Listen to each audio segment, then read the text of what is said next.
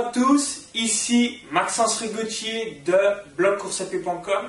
Donc aujourd'hui, euh, je suis au centre Voltaire à Paris avec le podologue Daniel Benjamin. Donc si euh, vous ne connaissez pas Daniel Benjamin, il est spécialiste des orthèses, il a un degré en podologie, tu as le diplôme universitaire en podologie appliquée au sport, tu as le certificat européen de la podologie euh, médicale. Donc, euh, au cours de cette vidéo, euh, il va tout simplement donc répondre aux questions des euh, lecteurs du blog. hein. Dernièrement, j'ai posté une vidéo où bah, je vous ai demandé de me poser toutes vos questions et aujourd'hui, j'ai décidé dans cette vidéo synthétique de répondre aux questions par rapport aux blessures des lecteurs du blog. Donc tout d'abord, je vais laisser Daniel se présenter un petit peu et ensuite on va répondre donc aux différentes questions. Salut Daniel. Salut Maxence. Donc euh, voilà, je suis euh, donc un podologue, euh, comme vous tout à l'heure, spécialisé dans les orthèses plantaires et semelles orthopédiques. Donc ça représente l'intégralité- l'intégralité de mon activité professionnelle. Euh, je fais beaucoup de podologie du sport. Je fais un diplôme universitaire en podologie du sport. Je fais également un master en ce qu'on appelle en biomécanique humaine, c'est-à-dire tout ce qui est analyse de mouvement, de marche, de foulée, tout ça, qui va sûrement, euh, comment dire, euh, entraîner une thèse et un, doctorat dans la foulée, dans le même milieu.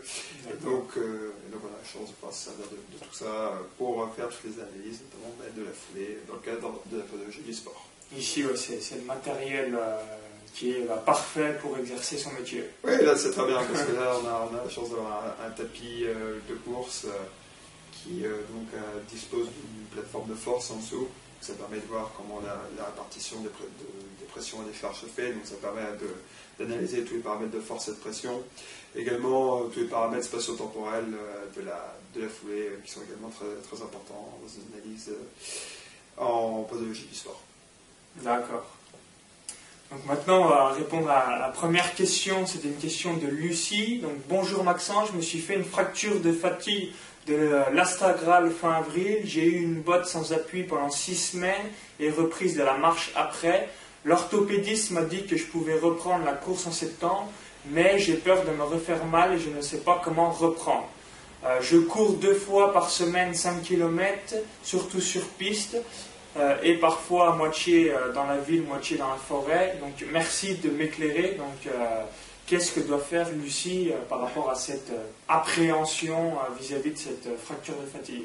Alors, euh, alors, elle n'a pas trop de chance parce que la fracture de fatigue de, de l'astragale, alors l'astragale s'appelle le talus maintenant en nouvelle nomenclature. Ça a changé de nom, c'est euh, Bah, fracture de fatigue Du talus, voilà. D'accord. Et, euh, et donc, et donc bon, alors ce talus malheureusement, il, il est, il est- c'est comment quand tu quand as une fracture fatigue dans cette zone-là, ça peut être compliqué à gérer. Alors bien évidemment, donc ce qui est le traitement qui a été mis en place, c'est-à-dire botte plâtrée sans appui, c'est bien évidemment le, traitement de, de base pour euh, lutter contre ça. Euh, en général, ce qui se passe, c'est que tu te retrouves. euh, alors, il y a plusieurs zones de, de fracture de fatigue sur l'astragale. Euh, le, le c'est vraiment c'est un os qui est assez particulier. C'est un os qui est quasiment intégralement recouvert de cartilage, qui est assez peu vascularisé. Et donc, du coup, lorsqu'il y a une lésion d'astragale, euh, il y a pas mal de surveillance à avoir euh, parce que tu as des risques donc de, de- des risques de, nécrose de cet os. D'accord? Alors, je ne dis pas que ça va arriver à, à, à Lucie, loin de là. Euh, de toute façon, elle est sur, sur surveillance par rapport à ça, donc il n'y a, pas de problème. Mais effectivement, c'est quand même assez compliqué à gérer, puisque le talus, en fait, c'est l'os qui vient, c'est vraiment l'os de l'articulation de, de la cheville. C'est-à-dire que tu as tes deux, les boules que tu as sur les côtés de la cheville, c'est pas les malléoles, d'accord? D'accord. tu as la malléole tibiale et la malléole du péroné ou de la fibula. Et donc, euh, c'est vraiment, ça forme une pince qu'on appelle une mortaise pour bien tenir ce talus, d'accord? Et le talus, donc, c'est cette articulation euh, tibio- tibiotalienne, permet vraiment de, de faire, euh, de, de faire donc, la flexion et l'extension de la cheville. Et léser cet os-là, il faut, faire bien attention. C'est-à-dire que, euh, effectivement, elle va pouvoir reprendre le sport si tout se passe bien, sans problème, euh, et qu'il n'y a pas de, pas de lésions euh, secondaires ni séquelaires de ça.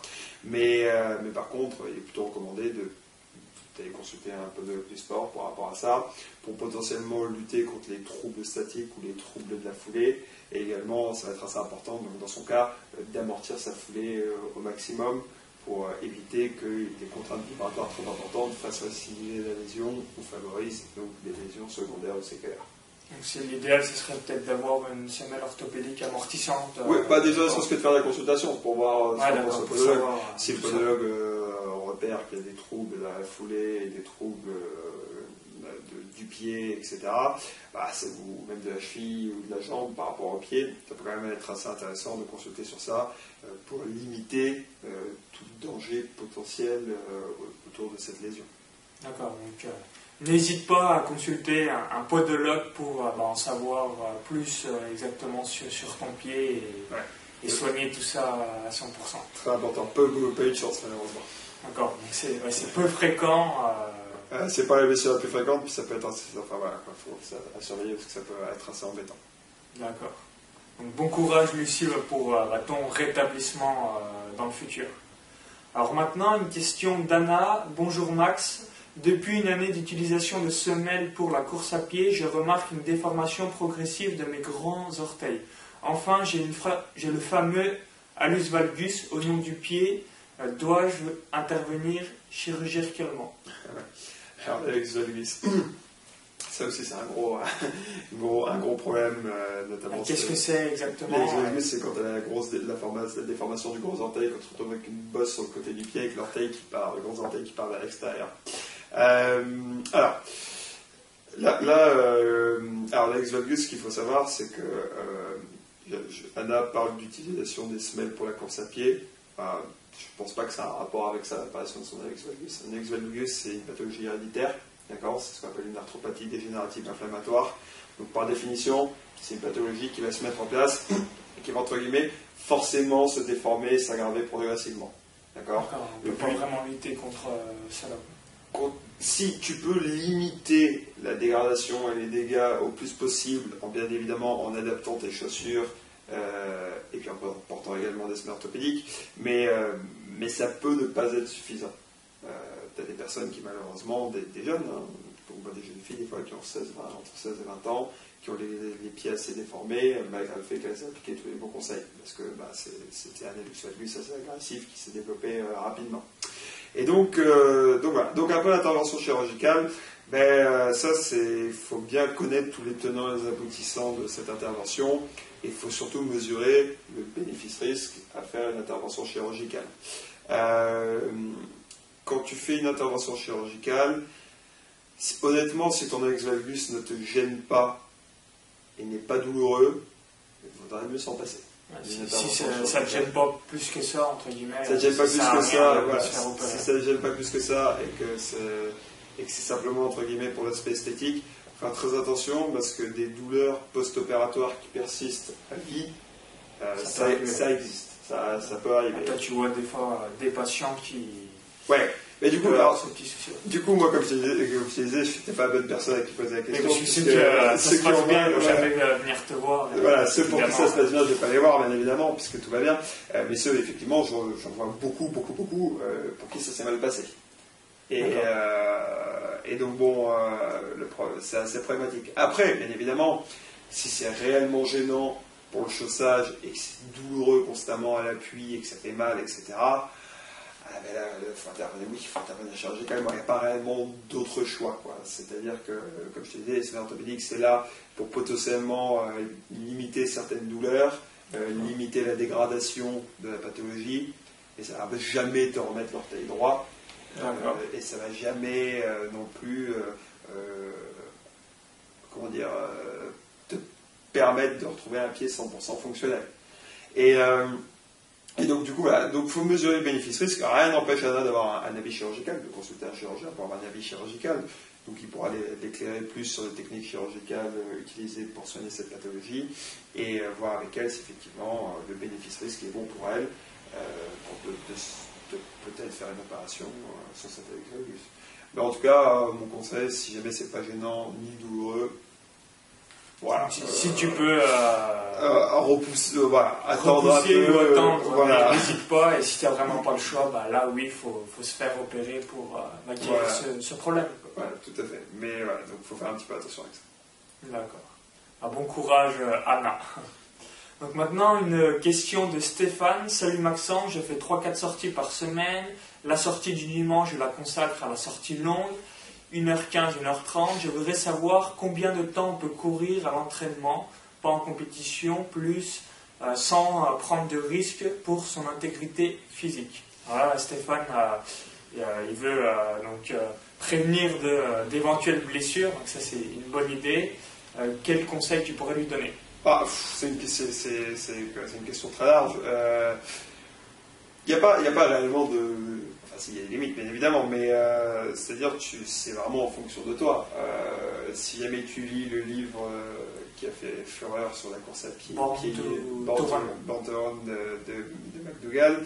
Euh, bah, tu peux courir euh, plusieurs, dizaines de, plusieurs dizaines de kilomètres par jour euh, sans problème, et tu es fait pour ça. Et c'est vrai que les anthropologues ont tendance à, à, mettre en avant qu'on est vraiment des animaux typés pour l'endurance, et notamment la, course à pied.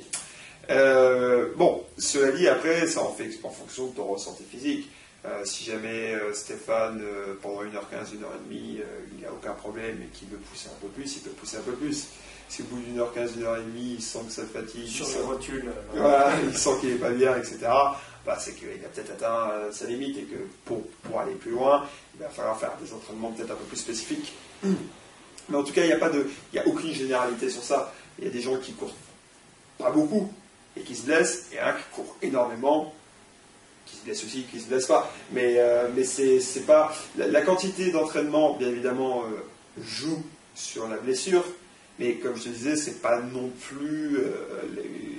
Euh, le surentraînement existe et le surmenage existe pour, et peut être douloureux, mais si jamais tu, fais du sport et que tu as pas mal, et que tu es à l'aise, il n'y a aucun problème, tu, tu continues sur ton rythme. Si tu veux augmenter un peu, tu peux augmenter un peu. Ah, l'idéal, c'est vraiment bah, d'écouter son corps et euh, son propre ressenti personnel euh, bah, pour euh, bah, continuer ou non à faire plus ou moins tant d'entraînement par semaine. Parce que souvent, le, surentraînement, ça vient, ou la blessure, elle a lieu aussi par rapport à l'augmentation brutale du nombre de kilomètres. Mais si c'est une augmentation régulière, logiquement, il n'y a pas trop de soucis à avoir. Non, en général, ça se passe plutôt bien. N'hésite pas, hein, si euh, bah, tu es vraiment à l'aise, euh, tu peux euh, courir un peu plus et en revanche, bah, si tu souffres, de réduire un petit peu ta cadence. Alors maintenant, une question de, Karine. Par rapport aux blessures, pourrions-nous approfondir par rapport aux douleurs que nous ressentons au début de notre carrière de coureur? En tant que débutant, j'ai parfois peur de trop me pousser ayant crainte de me blesser, ne sachant jamais avec certitude si la douleur que j'ai est normale ou non. Et également, je crois qu'il serait intéressant d'aborder le sujet de la surpronation. Qu'est-ce que c'est un petit peu euh, ce jargon euh, spécifique, la sous-pronation, surpronation et également bah, ces différentes douleurs que euh, l'on peut avoir aussi dans, dans, notre tête lorsqu'on pratique la course à pied, on a un peu peur de se dire est-ce que c'est une blessure, est-ce que c'est des courbatures? Voilà, bon, bah, il faut se dire quand même qu'à partir du moment où tu vas faire du sport, tu vas courir, il y a de fortes chances que tu aies quand même certaines douleurs musculaires à la sortie. Euh, c'est ce qui est logique, c'est une mesure de, de, ton organisme, voilà. ce que tu viens de, Mais, euh, pratiquer.